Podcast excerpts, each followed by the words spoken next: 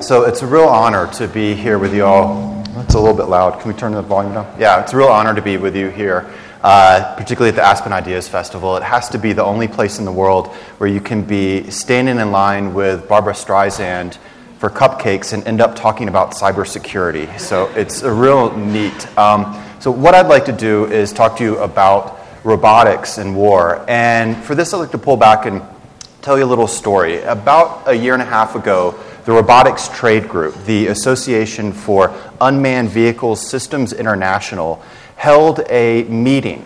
Now, this group, the Robotics Trade Group, had come a long way. It was formed in 1972 by a couple of Air Force officers and defense contractors in Dayton, Ohio, who had become enamored of the idea of flying robotic planes, drones. They held their first meeting in a small conference room in a motel. Now, since then, since 1972, that robotics trade group has grown to over 1,500 member companies in 55 different countries. And its conferences now fill entire convention centers, not small rooms at the Holiday Inn. In fact, if you're not doing anything in August and you want to go to a less um, hospitable place in summertime, you can visit their national convention that will be held at the Mandalay Bay uh, Casino in Vegas. Now, it was because of this headlong growth that the group was engaged in a little bit of institutional soul searching. They were trying to figure out what exactly is the story that they should be telling their own members about what they do, and what is the story they should be telling the rest of the world about what they do. And they took this idea of narrative so seriously that the moderator for the conference wasn't a CEO, wasn't a scientist, wasn't a journalist like we have at the Ideas Festival here. They actually hired a professional storyteller. That is, someone who could help them pull together decades of technologic and political developments into a single coherent narrative. As one of them put it, what we have to figure out is, quote, where have we come from, where are we now, and where should we, and where do we want to go next? And I thought those questions was a really neat way of focusing in on what's going on with robotics and war today. And so, what I'd like to do is walk you through that notion of story and what I think are some of the answers to those questions. Now, I'm not one for PowerPoint, and I've actually uh, banned it from our own think tank. But we've got several folks in here from Washington, D.C., and I can see that they're going through withdrawal symptoms by not having enough PowerPoint. So, what we're going to do is actually a different kind of PowerPoint. It's not going to be something that I speak to, it's actually just going to play a series of pictures and videos of robots in action in places like Afghanistan today or robots already at the prototype stage. It's for a couple of reasons. One is to give you a visual part of the story. Every good story has visuals. The other part of it is, frankly, to prove that what we're talking about here isn't science fiction. This is all real. And then finally, it's just force you to, you know, when you get tired of looking at me, not to look down and, at your iPhone and type away, but actually to look up. You're going to miss something. But again, I'm not going to talk to it. It's just going to be a series of pictures and images. Okay, so let's pull back on all of this. The book that I did called Wired for War was about how there's something big going on in the story, the history of both technology, war, but maybe even humanity itself. The U.S. military that went into Iraq in 2001 had a handful of drones, unmanned aerial systems, remotely piloted aircraft, whatever you want to call them. We had a handful in 2001, none of them armed. We now have over 7,500 in the U.S. military inventory. The invasion force that went on the ground had zero unmanned ground vehicles. We now have more than 12,000 in the U.S. military inventory. Last year, the U.S. Air Force trained more unmanned systems operators than it trained manned fighter plane pilots and manned bomber plane pilots put together. So there's something big going on here. But one of the things we need to remember when we're talking about these PackBots or when we're talking about the Predator drone that you may have heard of, we're actually talking about the Model T Ford. We're talking about the Wright brothers flyer when it comes to these technologies. We are at the horseless carriage stage of all of this, even in how we wrap our heads around what we call it horseless carriage, unmanned systems. We can only think about what they're not rather than what they are and what they're becoming. Now, it's important, though, that that's where we're at right now. Peering forward, I remember speaking with a U.S. Air Force three star general, and he said how it won't be thousands of robots in our next conflict, but, quote, tens of thousands of robots. And it's not going to be tens and thousands of these robots or even the prototype ones that you'll soon see because there's a rule in technology. It doesn't stop, it's always advancing. We've encapsulated this by something that we call Moore's Law. A lot of you may be familiar with. The idea that we've been able to pack more and more computing power into our microchips, into our computers, into our robots, such that they basically double in their power and capacity just about every 18 months. Now, I could give you a better illustration of Moore's Law and its impact on the military. How many of you have ever received from, say, your kids or your spouse, one of those Hallmark greeting cards that opens up and plays a little song? Just raise your hand. Okay, everybody. If you've ever held one of those cards in your hands, you held more computing power than the entire U.S. Army had when my father served in it, in that one single card. And of course, technology, though, doesn't stop today, it continues to advance. So if Moore's Law holds true over the next 25 years, which is the range that we're supposed to be doing our strategic planning for, if Moore's Law holds true over the next 25 years, the way it's held true over the last 40 years, our technology, our computers, our robots, will be roughly a billion times more powerful than today. And I don't mean a billion in kind of the amorphous way we talk about it back in Washington, you know, big deal in budgets, billion dollars here, billion dollars there. I mean, literally, multiply their current power with a 1 and nine zeros behind it. Now, Moore's law is not a law of physics. It doesn't necessarily have to hold true. What if, for example, technology moves at a pace that's just one one thousandth that it has historically? Well, that means our technology will be a mere million times more powerful than today. The point that I'm making here is the kind of things that we used to talk about only at science fiction conventions like Comic Con are something that we're having to wrestle with in places like the Pentagon or in places like Aspen.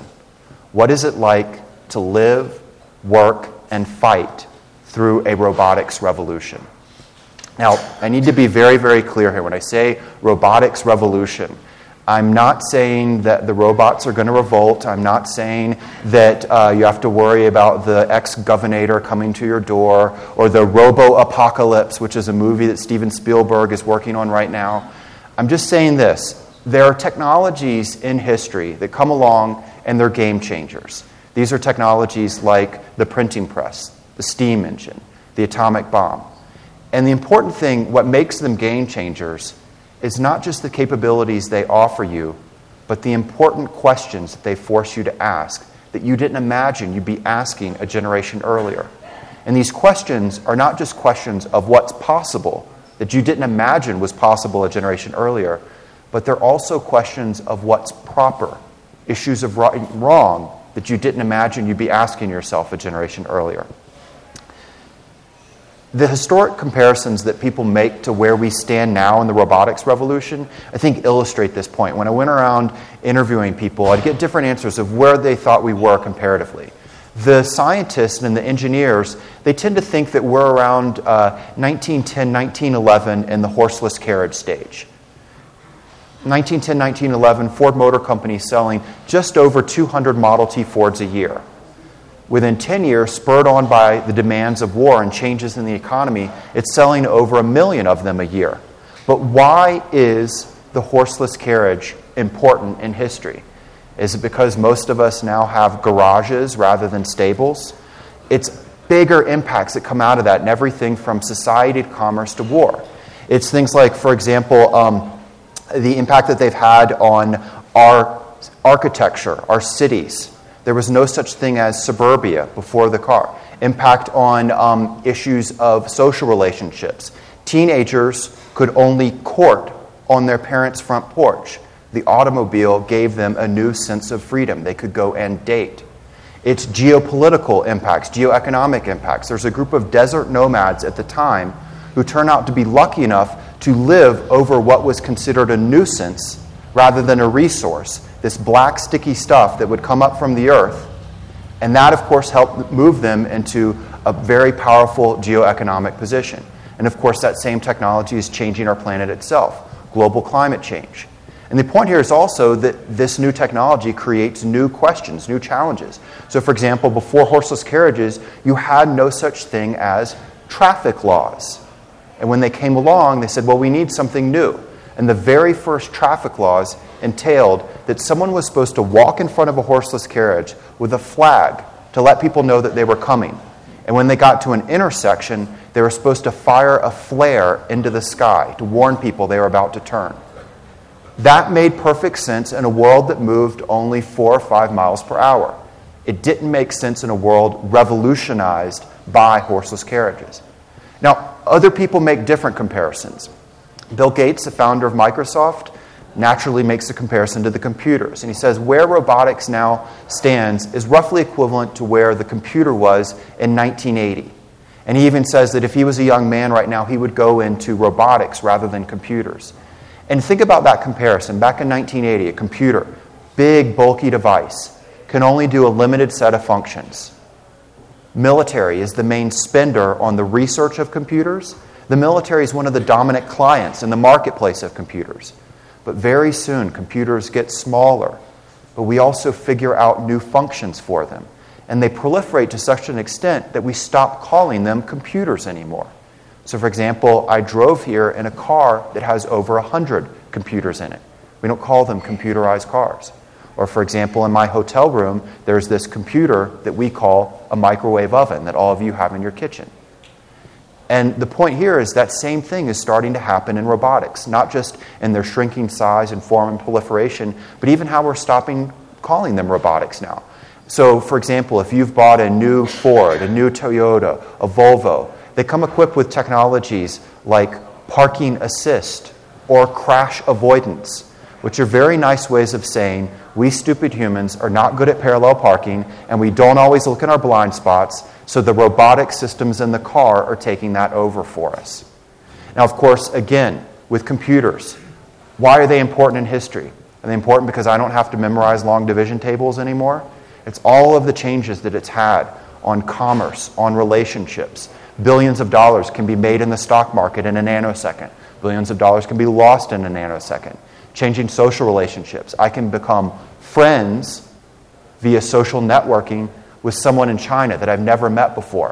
Of course, I might be concerned that my niece is becoming friends with someone that she's never met before. And of course, all the legal challenges that come out of that. I, for example, do some consulting with the FBI, and I pose the question to them, sort of a mean question, but what would J. Edgar Hoover think of the crime of identity theft?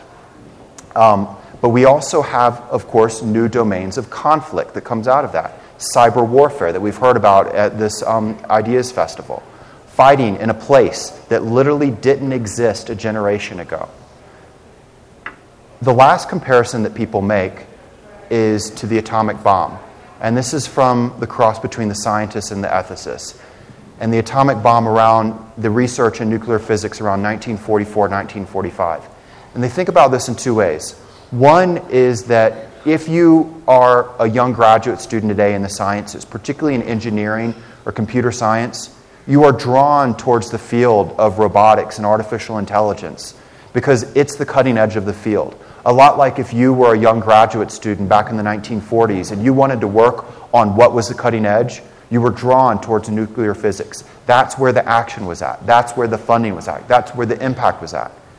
But also, those same people that were drawn into nuclear physics later worried about the fact that they had created a genie that they couldn't put back in the bottle. And people in the robotics field worry about those comparisons as well. The underlying point that I'm making here is that in discussions of technology, we usually focus on the nuts and bolts of how the technology works. But what really matters is all of the ripple effects that it has on our world, all of the tough issues and questions that come out of it. And so for several years, I went around the world essentially interviewing anyone and everyone involved in the cross between robotics and war. What was it like to be a scientist working on these systems? What was it like to be a science fiction author and see your dreams become reality? And a lot of them were actually working with the Pentagon. What's it like for those in the military? Everything from the young 19 year old flying a plane from Nevada that's actually over Iraq What's it like for their squadron commander, all the way up to the generals that command them? What about the politicians? What do they think about this? The media, how is it reporting the story? Not just the American media, but also media in places like Pakistan or Lebanon. And then finally, the right and wrong of this. So, interviews with everything from military lawyers to human rights activists. And what I'd like to do is sort of walk you through what I think are some of the more interesting stories or ripple effects that we've identified coming out from robotics. Now, one of the major ripple effects coming out of this just simply changes in the field itself, in the market. We're seeing this in three ways. One is the size, shape, form of robotics is blossoming out. The first generation of these systems, they looked a lot like the man systems that they were replacing even down to the planes, literally having the cockpits painted over. Now, as you're seeing from these pictures here, they're coming in all sorts of sizes, shapes, forms, mimicking nature. Wings, the length of football fields. To I was in an Air Force lab where I saw a system that could literally fit on top of a pencil. The second thing that's changing, though, is their intelligence and their autonomy is growing. And this is really a game changer in war. And I'll give you sort of a, a historic parallel. If you were back in World War II and you were comparing the famous B 17 bomber to the B 24 bomber, you would say, well, the B 24 bomber is newer and it flies faster, it flies further, it carries more bombs. That's the difference between the two. And so you could say the same thing about the MQ 1 Predator and its new replacement, the MQ 9 Reaper. The Reaper flies faster, it flies further, it carries more bombs. But there's a fundamental difference that we've never seen in the history of weapons and war before. The Reaper is smarter, it's more autonomous. It's not out there making its own decisions like the Terminator movies, but it can do things like take off and land on its own, fly mission waypoints on its own. It has smart sensors that allow it to detect a disruption in the dirt from a mile overhead and tell the humans that that disruption in the dirt is what you guys call a footprint and then backtrack where that footprint came from and say, here's the hideout that that insurgent was in. That's a big change when you pull back and think about weapons. But the final change that's happening is the user base and functionality of these systems is just exploding. Originally, to fly them, to operate them, you had to be an expert. And I think about the comparisons here to computers. A lot of you will remember, you know, the first time you used computers, when I first used computers, you had to learn you had to learn this strange language. For me, it was called BASIC. Other people learned other languages, Fortran, DOS, etc. It's like a foreign language. My three year old son can operate his own iPad and find his favorite videos of garbage trucks whenever he wants, and he doesn't even know how to type yet. And it's not that the system is simpler, it's actually that it's simpler to use. It's more complex underneath it. And that change is playing out in the user field for robotics. So, to first have to fly these systems, you had to be a trained pilot. Now there is an iPhone app to fly them. Um, and so, what that is leading to is a cross between imagination, innovation, and profit seeking. And so we're seeing robotics going into all sorts of different areas outside war. Everything from police, law enforcement usages, to nurses' aides, to environmental survey, cargo, firefighting, disaster response, you name it. And a big game changer that's looming inside the US is 2015 where Congress has legislated basically that the FAA has to open up the airspace to these systems. And I was talking with the vice president of a leading robotics company. They um, make small drones that they sell to the U.S. military. And things are good for them. He said, We have a great client, one client, the U.S. military. But looking forward, they think when this legal change happens, they'll have at least 21,000 new clients.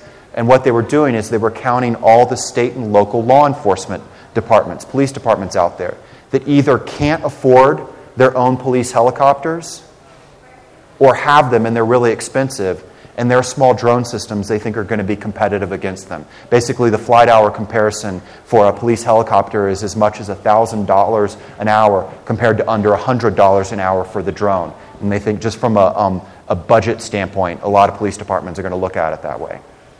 But this, of course, leads to more ripple effects when you open up new markets and customers, people using them for everything from war to firefighting to police to um, in Australia, they use them to help hunt great white sharks.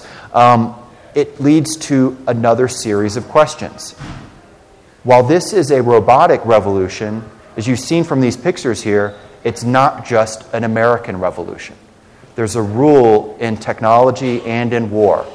There's no such thing as a permanent first mover advantage.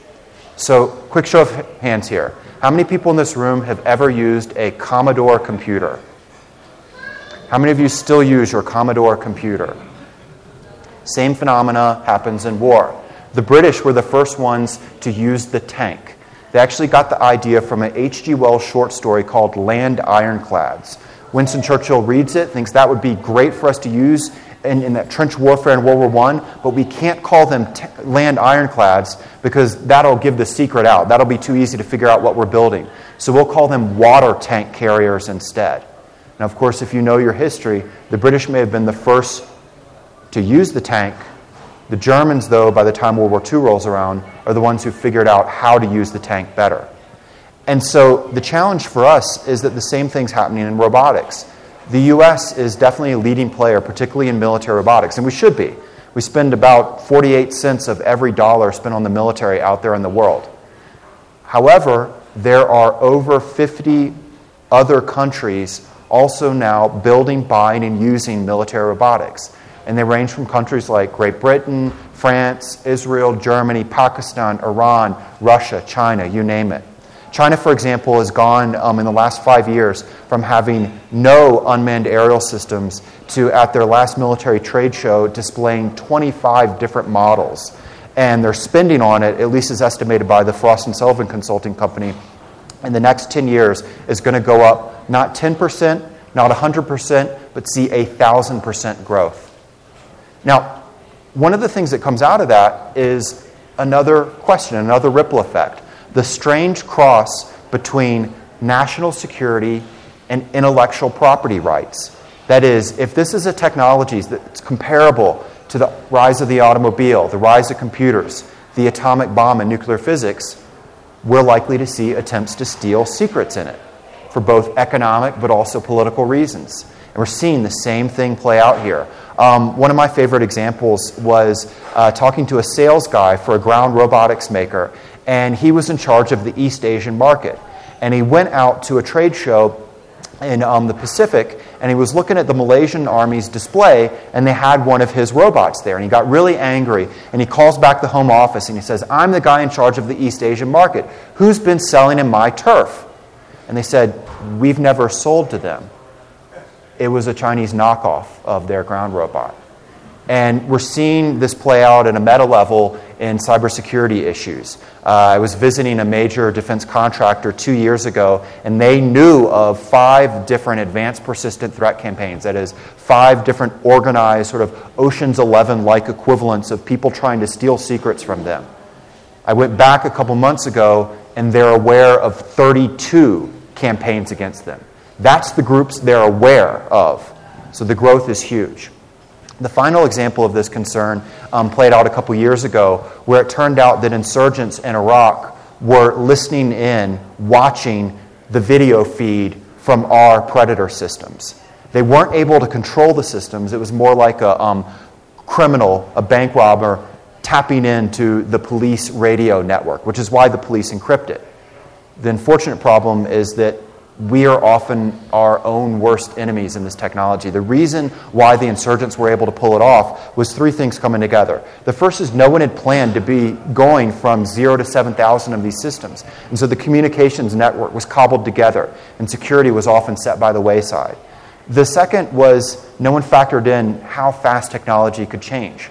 They were aware of the vulnerability in the comms network um, as far back as uh, 1999 the difference was in 99, to tap into the network, you needed a huge device, and it was highly complex. By 2009, when this played out, you needed a piece of $29 software that college kids had invented to illegally download movies from the internet. And they were buying, the insurgents were getting it off of a Russian website. And finally, arrogance um, as one of the U.S. Uh, Air Force officers in charge of the program put it, um, we knew about the potential security breach, but, quote, we didn't think anyone in the Middle East would be able to figure it out. Again, this was just listening in on these systems. It was not controlling the systems. But as we move forward, we move into an era of what I call battles of persuasion, where the goal is not merely to destroy the system, but potentially co opt the system, take over the system, persuade it to do something that its original owner wouldn't have wanted it to do. Again, something not possible before in war. Whether you're talking about the idea, how could you ever persuade an arrow to change in mid flight, to you couldn't persuade a human pilot in a jet fighter, but you can persuade a system. System recode all American jets as Syrian jets, etc. But as we've heard about at the Ideas Festival, maybe there's just other things to be um, worrying about. Maybe it's just the question of where we're headed as a nation in our economy and education. So, what do you think the next 20 years will bode for America's manufacturing economy? Do you think it's going to get much better? Do you think it's going to stay the same? Or do you think it's going to get worse? What about the next 20 years in America's science and mathematics education? You think we're going to get a lot better? You think we're going to stay the same? Or you think we're going to get worse? However, you answered those questions, is probably the best indicator of where we're going to head in this field on a global competitiveness state. Another way of putting it is what does it mean for U.S. security that the number of students who graduated with a degree in information technology or electronic engineering is slightly less than we graduated in 1986, but that we've had a 500% increase in recreation, leisure, and fitness studies? Now, Another issue that comes out of this is open sourcing. We've focused in on the states, but this technology is one that multiple actors can tap into, just like open source software. It's not just the big boys that control it anymore. Um, so, for example, I advise on the Call of Duty video game series. And for that, we conceived of a armed quadcopter system and it'll be in the game coming out in a couple months. You know, be sure to buy it for your kids. Um, but what was interesting is in the marketing for the game, we decided wouldn't it be neat if we could build a working version of that armed quadcopter? And we created a viral video that showed the working version of the armed quadcopter. A Pentagon office saw the commercial and said, Hold it. That video game company has figured out how to build a better system than every other American tactical robotic system today. And I'm part of the defense industrial complex now in a strange way. And what I'm getting at here is that this technology, it's not like an aircraft carrier, and this is one way that it's not like an atomic bomb. It's not something that you require a huge defense industrial complex to utilize. So if you, for example, you know, a group like Hezbollah could not build its own aircraft carrier, and even if you parked an aircraft carrier off Lebanon and said, here's the keys, they wouldn't be able to utilize it effectively.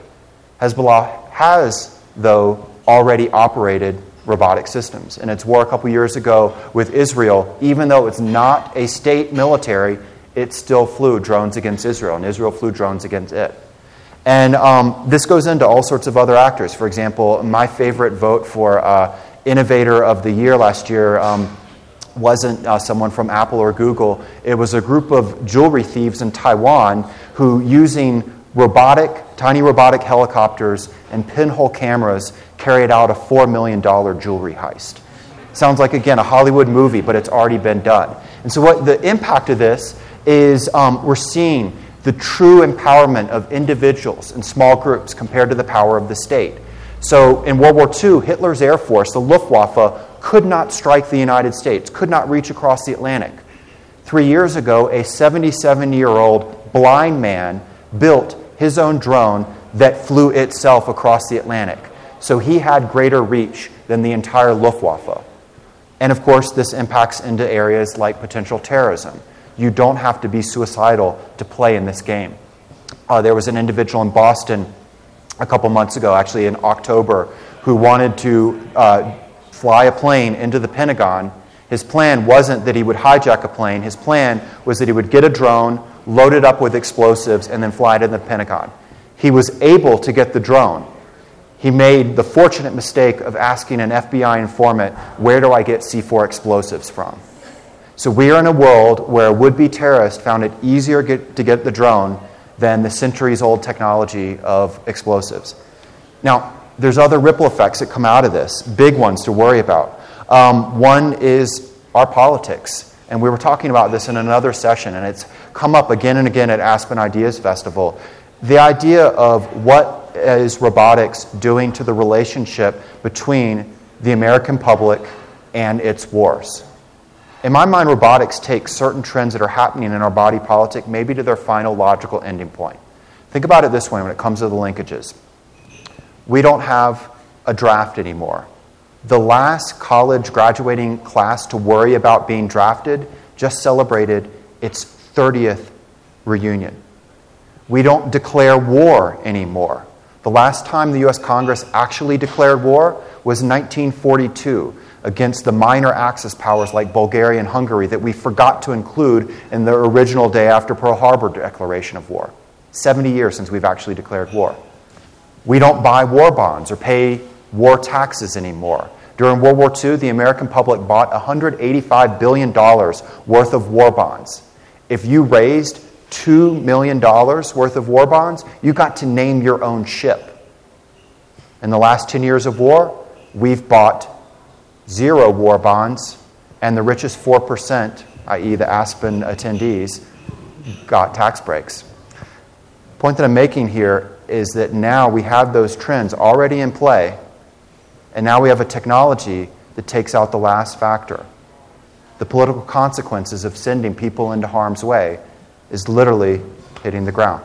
The barriers to where they were already lowering, the technology takes them to the ground.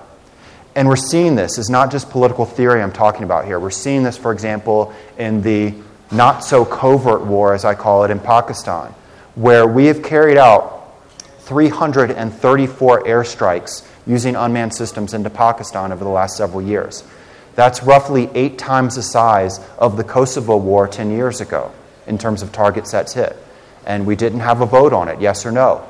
It's also hitting overt operations. So, for example, um, uh, in Libya, we had the reaction there to a potential massacre by a dictator of people in a, in a city. And so we deployed forces to stop that massacre.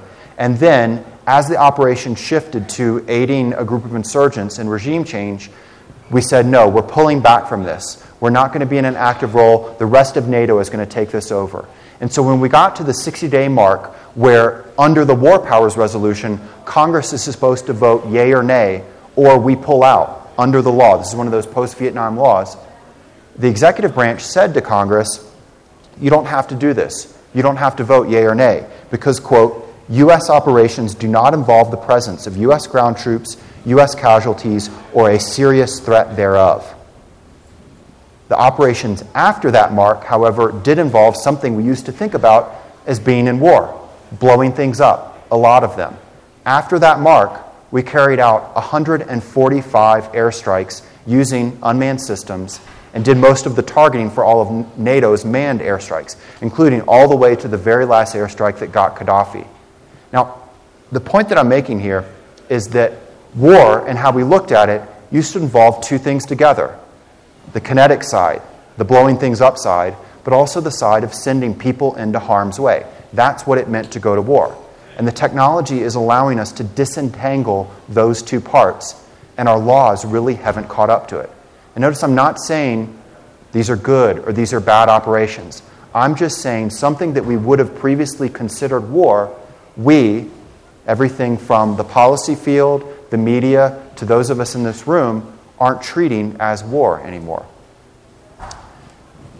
Now, the impact of this is also on areas like our own psychology. How is this hitting the war of ideas? That is, what is the story? What is the message that we think we are sending when we utilize these technologies versus what is the message that is being received on the other end of these technologies? So I wanted to find this out. So, for example, I remember doing an interview with a leading State Department official, and he said, quote, that our unmanning of war plays to our strength. The thing that scares people is our technology. But of course, you have a flip side to that. I was um, interviewing the leading newspaper editor in uh, Lebanon, um, and he described, and actually during the interview, a drone buzzed overhead. And he said, This is just, a, this is his quote, just another sign of the cold hearted, cruel Israelis and Americans who are also cowards because they send out machines to fight us. They don't want to fight us like real men, but they're afraid to fight. I don't think that's true, but that's his perception. And that perception matters. It matters in lots of different ways. For example, the would be Times Square bomber got into the game of terrorism, at least by his own admission, over his anger over the drone strikes that we were carrying out to try and stop terrorism. Big questions to figure out here. Essentially, our challenge is how is a technology, how is a tactic fitting into our overall strategy, our long term end game? How do we get out of a game of whack a mole when it comes to terrorist leaders? But of course, this is impacting other aspects, such as the experience of going to war, not in terms of the nation, but for the individual. For 5,000 years, the idea of going to war has meant going to a place of such danger that you might never see your family again. That's a shared experience of everything from the ancient Greeks going to fight Troy to my grandfather going to fight the Japanese in the Pacific in World War II. That idea of going to war, going to a place of such danger you might never see your family. This is how a, um, the first Predator Squadron commander described what it was like to fight insurgents in Iraq and Afghanistan while never leaving Nevada. Quote, You are going to war for 12 hours, shooting weapons at targets, directing kills on enemy combatants. And then you get in the car and you drive home.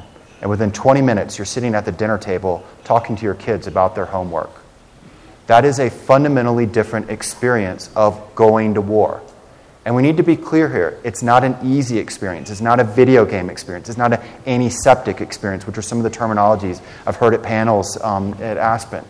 It's a tough experience. Everything from the commander's job to how it impacts the psychology of these operators. In fact, the levels of stress and burnout in some cases are as high as for ground units physically in Afghanistan. But another impact of this is the demographics of war. Who can do what in war? Perhaps my favorite story in the book is about this young 19 year old man who was a high school dropout, and his dad was really disappointed in him. So he wanted to make his dad proud of him again. So he volunteered to join the U.S. Army. The recruiting officer asked him, What would you like to specialize in, son? And he said, I'd like to be a helicopter mechanic. That would be really cool. And the officer looked at his high school transcript and said, I'm sorry, son, you failed your English literature class, which means you're not qualified under Army rules to be a helicopter mechanic. Would you like to be an unmanned aerial systems operator instead? He turned out to be incredible at it. He turned out to be a natural, so to speak.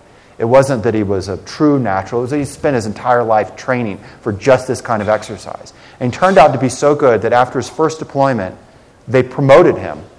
They made him a specialist now, do we have anyone here that's recently served in the Army that can say, or in the military, about what a specialist gets paid?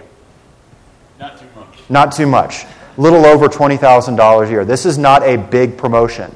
But besides that promotion, they then made him an instructor in the pilot training academy. It's a really cool story from one perspective.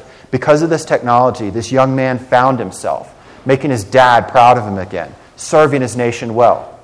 I told the story at the Air Force Association National Convention in a speech just like this. They did not like the story.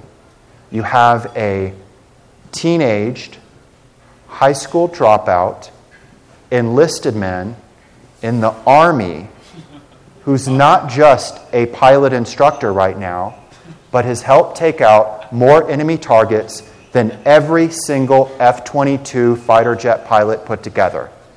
They look at him with the same mix of kind of dismay and disdain and fear that the knights had when they looked at the peasants with guns. What are you going to do? Hold it. What are you going to do? And of course, this demographic change, who can do what in war, is not just happening outside, but also it's changing ourselves. As you're seeing here, and we've seen it a couple of the panels here at Aspen, we're starting to put technology into our bodies, on our bodies, and it's changing us. So, one of the more powerful um, stories that come out of this technology is that more than 400 American soldiers who've unfortunately lost arms or legs due to these IEDs, due to roadside bombs in places like Iraq or Afghanistan, and had them replaced with robotic prosthetics that are so good that over 400 have gone back to serve in their combat units with a prosthetic, with a prosthetic arm or leg.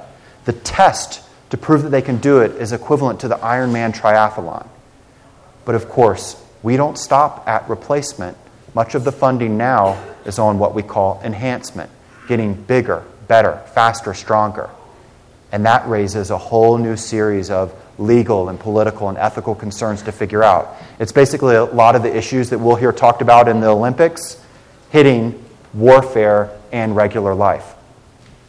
So much of what you've been hearing from me is that there's always two sides to a technologic revolution. Moore's law is playing out, but Murphy's law isn't disappearing. We're getting science fiction like capabilities, but science fiction like riddles to answer. And sometimes people think that these are simple. I remember talking with a um, senior executive at a ground robotics maker, and he said, No, no, no, these are just oops moments. When things don't work out with your robot, it's just an oops moment. You do a product recall and you fix it. So, what are examples of oops moments so far in robotics and war? Sometimes they're kind of funny, like when they were field testing a machine gun armed ground robot and it went, quote, squirrely. It started spinning in a circle and pointed its weapon system at the VIP stand of people there to watch it. They were very glad that there were no bullets in the 50 caliber machine gun at the time. Other times these oops moments can be tragic.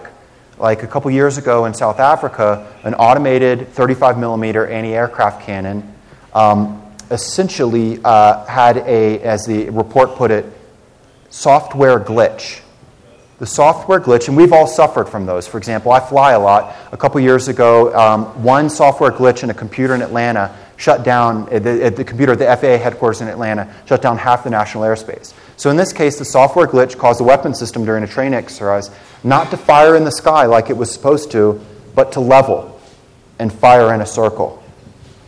It killed nine soldiers before it ran out of ammunition. And the point I'm making with these oops moments is not that they happen, but imagine you're the young officer, the young lawyer asked to investigate it, to figure out who to hold accountable.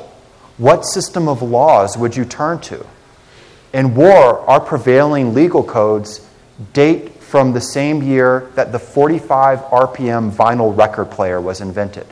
And so it's a lot to ask of a legal code from that era to catch up to 21st century technology like this. I remember um, asking these questions at Human Rights Watch, and one of their lead officials really said, in fact, um, the prime directive from Star Trek would be more useful to us today. That may be true, but we can't call Captain Kirk in a real court of law, and this technology is real. So I'm going to end here. Bottom line, it sounds like I've been talking about the future, but notice how every story I told you, every picture you saw, is from the present reality of both technology and war and politics today. And so it poses a question to us, a lot like what people dealt with with horseless carriages or atomic bombs. Are we going to let the fact that this looks like science fiction, feels like science fiction, keep us in denial that this is our reality? Thank you.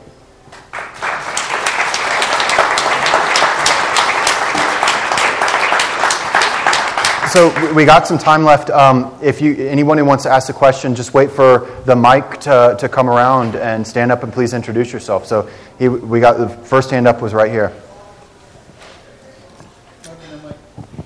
I'm just curious uh, what the percentage of research and development uh, that's going into robotics is military and which is uh, private private sector. It's, it's a great question, and I've never seen an exact breakdown of it by percentage. And one of the reasons that it's really hard to figure that out is that the vast majority of basic and applied research in this space comes from the military, particularly from agencies like DARPA and Office of Naval Research, but it's often for mixed areas. And this really points to an interesting um, ethical question that a lot of the scientists are wrestling with. So, uh, give you an illustration. Um, this one scientist I was talking about, he said, I've, I've got nothing to do with war. I don't work on war robots. This is not my area of concern. In fact, what I'm building is a baseball playing robot. I said, okay, who's your funder? Who's funding that research? He was in a university. He said, Office of Naval Research. And you're like, okay, why are they interested in that? It's not because they want, you know, Naval Academy baseball team to, you know, beat Army with robotic players. It's because the same concepts of a robot that can do things like react to the trajectory of an incoming ball or projectile and move to that place before it lands may have some application in war. Or a robot that can operate under a very complex system of rules and still carry out a set of functions may be useful in baseball, may be useful in war. And so this is one of the real issues within the um, roboticist field is where do they come down on this question of DoD funding? And you have two, um, you have sort of three groups, and, and to be frank, I have a huge amount of respect for two of them and not one. Some are the folks that say, I'm very proud of what I do. My work is saving soldiers' lives out there in um, Afghanistan or the like. And, they, and you saw the picture of, like, of a postcard that one of the manufacturers displays. This, this is what we're so proud of. And then you have another group, the refuseniks, basically people who say, I don't want to be part of this and I won't accept any DoD money, even at the start of it. The problem is they're both around, you know, if I would put percentages, 5 to 10%. And there's this vast group in the middle that kind of says, yeah, I'm working on it, but I'm really not dealing in war. And I think part of it is also just, frankly, the, um, and this is again what we've seen at this festival, is that while we want to stovepipe issues in fields, they quickly cross over. So one of the roboticists put it to me this way he said, I can't really think about ethics because I don't own a philosopher's hat, so I'm not even going to put that hat on. Problem is then is you're, like, you're already made an ethical decision, even though you haven't thought about it that way. Um, right there. Uh, in the, the white shirt and the glasses. Yeah. I, I agree with you very much. It, it seems like you're on a, like a 20 year time frame. Could you maybe uh, tell the audience a little bit about Drexler's work? Because when you jump from the robotics to the nanoscale, that's going to uh, you know, bring up a lot more issues. So, um, Drexler was, there's two things we can bring into this. One is uh, some of the game changing work in nanotechnology, and then the other is a bigger discussion about the singularity, uh, which his work fed into. So I, am working on a project that we call Next Tech, And the idea of it is to try and figure out okay, this seemed really fascinating, this seemed game changing. But all of these technologies, you saw the pictures of them. What's the next? So, what's the, you know, the Predator drone? It first started flying back in the early 90s. Actually, um, the Predator was originally called Amber. It was um, fortunate for the company that they came up with a much better sounding name for war. You can imagine, you know, the military not being excited to buy Amber. Um, okay, so what's the equivalent to that? What are some of those things that are just starting out right now? These are fields that we think, and we did interviews of everything from military lab directors to visionaries at places like Google or Apple to venture capitalists, so people putting money into fields. And some of the game changers that they thought were at that space were directed energy, artificial intelligence, all the work in genetics and bio, and nanotechnology was the other. And the big shift in nano is where it moves. And nano is things operating, things at a molecular level things, the big changes as it shifts from nanotech to nanorobotics. We already, a lot of us, have nanotech in our lives. For example, um, if you have ever worn a pair of Dockers, um, you know, uh, stain shielded, don't wrinkle pants, or if you've ever played tennis with a Dunlop tennis ball, you've used nanotechnology. Robotics is not just tools like a hammer, but robotic, that is, it's machinery operating at that level. And we have seen the creation of nano motors, but not all the other parts of a nano actual robot. But people think that's looming. And it, the experts in the field get into fierce arguments about when they think that's actually going to happen. Um, and they, they argue about it everything from it's going to happen a couple years from now to five, ten years from now, but they're very, very uh, optimistic about that happening. And as the, the questioner was putting it, that's a really true game changer because then when you can build at a nano level, the first thing you do is build something else that can build at a nano level, and then suddenly you're able to enter what science fiction folks have called the diamond age, where diamonds are worthless because essentially when you're operating at the molecular level, it doesn't matter if you're building a diamond or a piece of charcoal, you just need that carbon. So it's a big, big change. Of course, there's a lot of you know, concerns about runaway nano, how do you keep it set, et cetera, et cetera. What historically we hit is a moment that another individual that this work is fed into, and a lot of you may have heard of this, the idea of the singularity. The idea that you hit this moment where you can't predict what happens next, where you have technology that's so advanced that we're like the monks being shown a printing press and saying, hey, monk, how is the, how is the world going to look like now that this thing exists? And the monk would say, well, uh, you know, they might use it to better illustrate Bibles. I don't know. No one back then would be able to predict things like mass literacy, democracy, the Reformation, the Thirty Years' War, Sports Illustrated swimsuit issues, you name it. No one could predict all those things that would come out of that game changing technology like the printing press. And so they feel that we're at the cusp of this where people like you and I won't be able to predict what comes next my point is I think we're already at that moment without nanotechnology. I think we've already, you know, we don't need sentient robots. We don't need microscopic level to see that it's already changing our wars, our politics, what's possible and not possible in commerce, the need for new laws, et cetera. Um, a chance here in the front. It, it, uh, yeah, stand up and go ahead. Yeah. Uh, thank you. Zach McDonald, former, former Army infantry sergeant. Uh, I am, quite frankly, very excited about drones. Anything that can save the lives of American soldiers and enhance their ability to kill the enemy, I think is a positive thing. One concern I do have, though, is with the the emergence of unmanned, air, unmanned vehicles, either ground based or aerial, that are launched by individual infantrymen rather than special, UAV specialists, such as the upcoming Switchblade drone. Mm-hmm. I think that these hold a lot of promise, but at the same time, I remember a, an Army private launching a Raven, which is a sort of unmanned aerial vehicle, straight into a HESCO barrier. And I'm concerned about individual soldiers who are not UAV specialists receiving the proper training to utilize these technologies. It, it's a great question, and it hits one of the, the big important issues within the military today. Is every new when you get a game-changing new technology, it's not just what you're going to buy; it's your doctrine, how you're going to use it, how you're going to train around it, how you're going to organize around it. And so, you know, we can pose this question, and I pose it sometimes in military audience.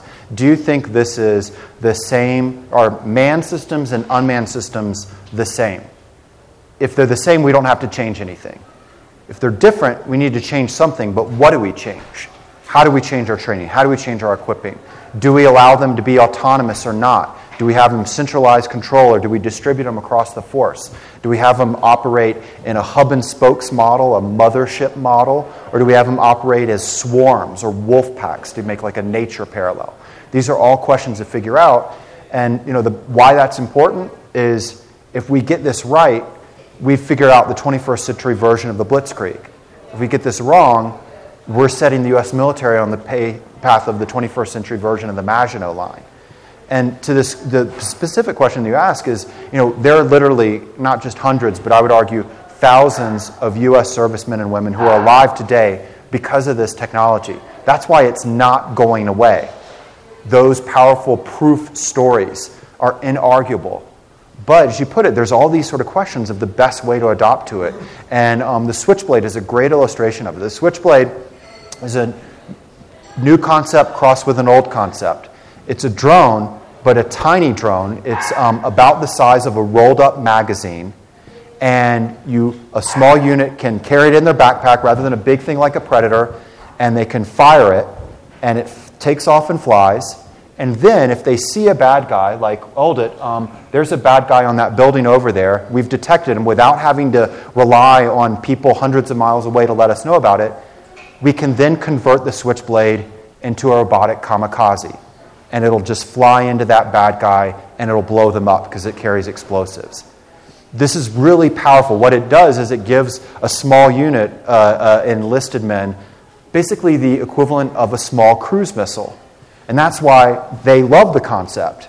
That's exactly why senior officers hate the concept because they go, hold it. Does he put it? You know, do are they going to be responsible enough with this system?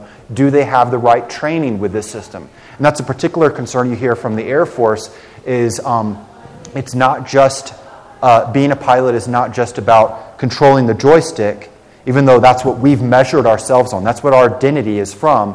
What matters may be also all of that training an officer gets in Air War College or the like. And so there's a real back and forth on that. But the problem for those making the argument is that the aviator field has traditionally measured itself by their technical skill set, not by these dilemmas. You know, if you ever read the bio of a senior um, Air Force officer, it's how many flight hours is in their bio. A senior Navy aviator, it's how many carrier deck landings. Whereas what, mat- what may matter more may be that human thing that robots can't match. You know, the, the intellect and the heart to figure out you know, what's right or wrong. Um, uh, just right here in the front. Can you uh, talk a little bit about domestic deployment of drones and what they might be, what the planned uses are? Are they armed? So, domestic uses of um, unmanned aerial system, it's, it's taken off in a, a huge amount in the news recently. Um, you know, I've been part of that discussion, but the problem is there's been a lot of uh, myth and hysteria layered on top of it, of, on top of really, really deep concerns. So, the current rules today are that if you want to operate a robotic system in the air, you can as long as it doesn't go above 400 feet and you don't operate it near you know, an airport or the like. If you want to be able to operate it above 400 feet, it has to be something that you get a special license for. And you also can't use it for commercial reasons. And um, despite that, we've seen a blossoming of different roles, sometimes for commercial reasons. And so we've seen everything of these smaller scale systems, uh, you know, from do-it-yourself builders, and there's more than 10,000 people, you know, using these homemade quadcopter kits, to um, people using them for commercial reasons. Uh, everything from uh, uh, LA Times had a story about a um, photographer for real estate agents. You know, so you, you, look online, you're about to buy you're about to buy a house in LA or in Aspen, and you get the pictures in the rooms. But wouldn't it be neat if you could get an overhead picture of the entire landscape, or you could get the picture of what it's like to walk through that room? So why don't we instead fly a little quadcopter through the room? And so there was a story about that usage to invite news organizations using it to after there was a big flood in North Dakota Let's fly our own camcopter over it and figure out, you know, get picture of that. To people using it for disaster response after Hurricane Katrina. Lots of different usages of this. There's actually a marine system that you saw there that started out being used by tuna fishermen to find where the tuna were. And the Marines said, wow, that's useful. Why don't we use it? It's their main um, system in Afghanistan today. The change, though, is the, above the 400 feet, and you need a special license for it right now. The special licenses have only gone to a limited set. A couple of police departments, like Miami Dade, to this little dink police department in um, Mississippi, to uh, environmental survey operations in Alaska. But you know, we're talking under 100 special licenses. In 2015, though, Congress has told the FAA, and let me be clear, Congress told it without any debate about this part of it. It was part of the FAA budget authorization. The people in Congress concerned with privacy had no clue about it. They basically said, FAA, figure out how to make it happen by 2015 to open up the overall airspace. And that's the game changer because then suddenly people can operate it at lots of different levels for lots of different usages. That, of course, opens up lots of different privacy concerns, be it in police hands. I remember speaking with a um, federal district court judge who said this will be a Supreme Court case because it applies to areas like um, probable cause, where flying overhead, you're going to pick up a lot of things, and you're going to have to figure out, you know, when and where does a search warrant apply, um, to privacy in terms of paparazzi usages of this system.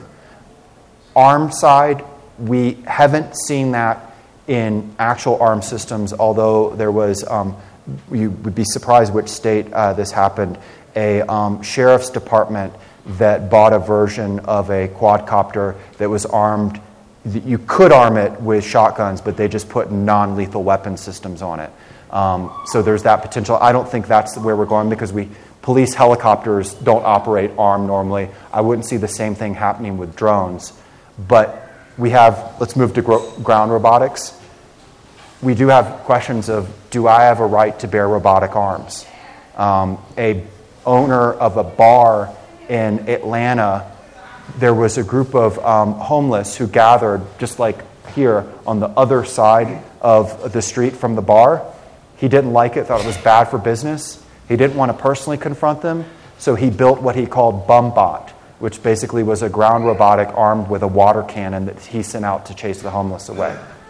Was that his right to do or not? And we could argue back and forth to thinking about home defense, et cetera, et cetera. Big, big questions coming out of this. The point I make is, you know, the computer back in 1980 didn't seem like it would be an issue that would, a, a technology that caused all sorts of legal issues, and yet a huge number of Supreme Court cases have connected to computers. We'll see the same thing with robotics. Um, uh, just right there. It, wait, wait for the mic for folks, yeah. Uh, Given the volume of uh, countries that have some sort of robotics and given the velocity of development of technology, I realize I'm asking you to speculate, but how long do you think it will be before truly we'll have a, a war between enemies that is essentially robot against robot? It's a really great question, and um, people often, and it was funny, it happens at literally one of the panels here at Aspen. They then go, then make the sci-fi reference. There's a, a Star Trek episode where that exactly happens, where they basically have advanced to a point that just the machines fight, and then the t- people from the two cultures line up, and, and the computer spits out how many people would die, and they accept their deaths instead of all the destruction of war. And Kirk, of course, is just thinks this is the most horrible thing and destroys the system to leave them back to the good old fashioned ways of war. Um, I don't think that will happen anytime soon because at the end of the day, this is a technology that um, still connects to us, still connects to humans. And we're seeing not complete replacement of um, military units, but more a mixing of manned and unmanned. Where I think it's headed is more towards um, uh, what we call in, in, the field warfighters associates. The parallel to this would be um, a policeman with a police dog. The team is better than each of them on their own. Humans doing what they're good at, robots doing what they're doing at, but the team together. Or a sports parallel would be a quarterback and the wide receivers, the human being the quarterback. The quarterback calls a play the wide receivers carry out the play, but we give the wide receivers autonomy so that they don't just blindly follow the play. If things change, if they think the quarterback's about to be sacked, they can turn around and come back or the like. And I think we'll do the same with our robotic systems where we say, here's the plays for you to follow, but we're going to allow them to come back. Another reason why I don't see complete replacement is, of course, their vulnerabilities in these technologies. Some of the vulnerabilities are high tech ones, like I mentioned in cyber, but also a lot of war today is messy. It's, it's um, insurgency, uh, warlords, urban. And so you're seeing um, uh, low end responses to robotics. Uh, one, for example, is in Iraq. The insurgents studied our ground robots and figured out the exact angle that they could crawl out of a ditch and the angle that they couldn't. And so they dug ditches, tiger traps, an old technology that actually was used in Vietnam as well by the Viet Cong to capture our ground robots, and a couple times then used them against us. Or they were really, really um, mean in one way. They figured out the exact height of the arm of one ground robot, of what it could reach, and then they would put the IED a half an inch above that. And so you'd see the, the American robot just trying to reach at it. And, you know, of course, they could have put it a foot above, but they put it a half inch above the kind of a psychology back at the Americans. I mean, this is all, we're talking about technology, but it was a psychology to say, we're learning and we'll get back. We don't need robots to, to figure out. So you're going to see this back and forth and back and forth. I mean, the, the way I would say it is you get the tank, but it doesn't mean you got rid of all these other technologies out there in war. Robotics, though, is um, definitely, you know, a, a game changer. Okay, we've got time. I think that's our, our we, we're getting the, the end sign. So um, uh, I will follow my orders here like a good robot. And thank you all for coming out.